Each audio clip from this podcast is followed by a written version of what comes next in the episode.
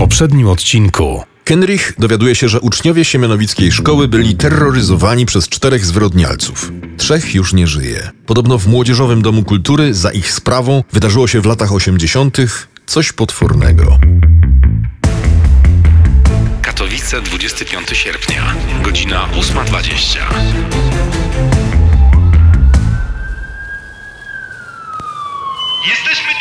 pomóc. Powiedz, czego potrzebujesz. Zniekształcony przez megafon głos policyjnego negocjatora odbijał się od elewacji kamienic przy ulicy Stawowej.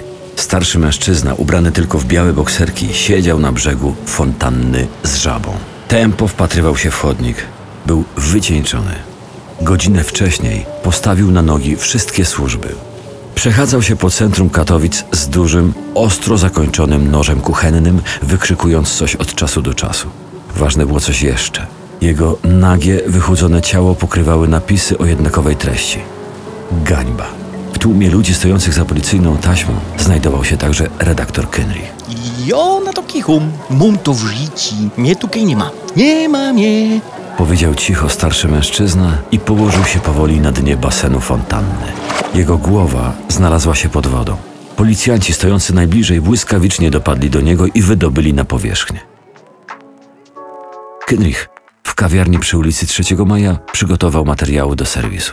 Dopił drugie espresso i poszedł na parking pod centrum handlowym, by udać się do komendy wojewódzkiej.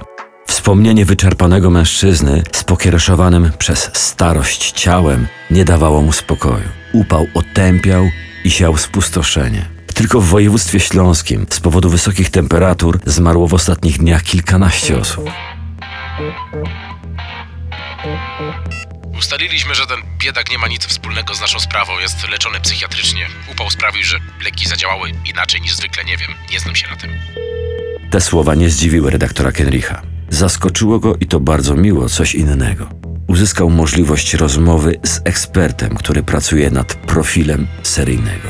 Proszę pana, ofiary znały tego mężczyznę. Miał nad nimi przewagę psychiczną. Potrafił nimi manipulować, wpływać na ich decyzje. Nawet jeśli były nieracjonalne i dziwaczne.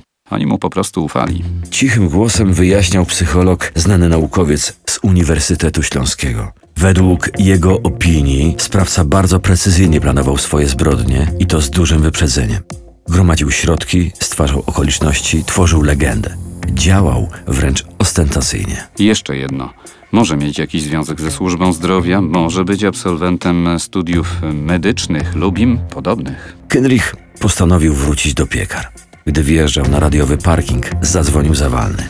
Poinformował go o wstrzymaniu poszukiwań Henryka Barnasia, który, jak ustalono jeszcze w latach 90., popełnił samobójstwo. I to gdzie?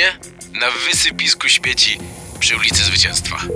Teraz główny wysiłek śledczych skierowany był na odnalezienie Piotra Wichty.